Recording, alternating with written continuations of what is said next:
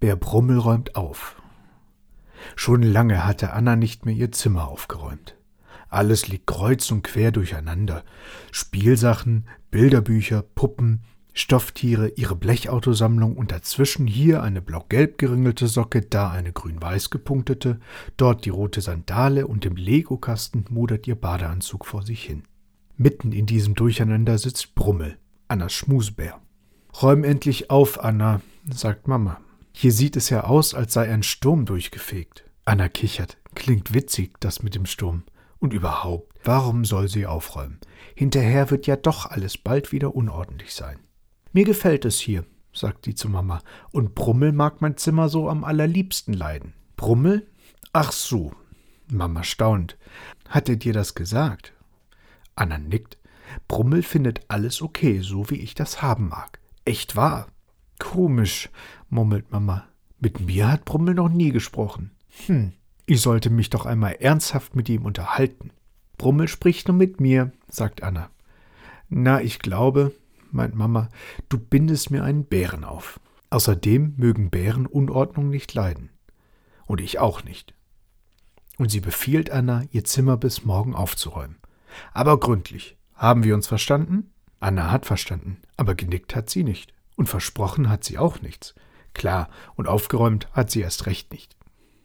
Als sie am nächsten Tag nach Hause kommt, sieht ihr Zimmer anders aus als sonst.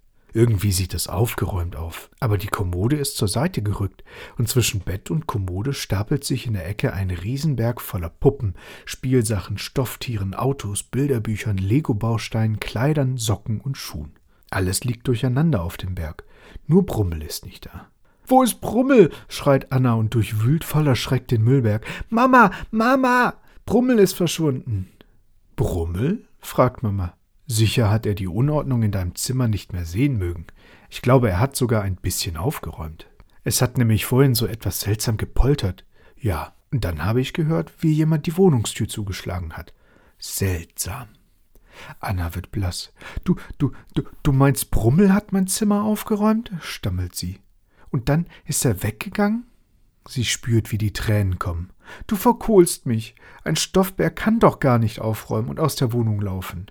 Stoffbären, die reden können, können alles, sagt Mama. Anna schweigt. Das mit dem sprechenden Brummel gestern ist wohl doch keine so gute Idee gewesen. Und wenn ich nun richtig aufräume, meinst du, Brummel würde dann auch wieder zurückkommen? fragt sie und sieht Mama, die Brummel bestimmt vor ihr versteckt hat, verschmitzt an. Mama hat Mühe, ernst zu bleiben. Man wird sehen, antwortet sie. Was Bären so alles denken und tun, weiß schließlich keiner so genau, oder? Ach ja, da kommen bei dem ein oder anderen sicher Erinnerungen hoch. Eine beliebte Drohung bei mir war der Müllsack, in dem alles, was nicht aufgeräumt wäre, verschwindet. Aber ich will euch nicht mit alten Traumata in die Nacht entlassen, sondern versichern, dass Brummel bestimmt zurückgekommen ist. Und Anna wird ihre Lektion gelernt haben. Schaut vielleicht morgen auch mal kritisch in die Lockdown-Bude, ob da nicht Aufräumpotenzial vorhanden ist. Aber jetzt geht's erstmal ins Bett. Schlaf gut, liebe Homies.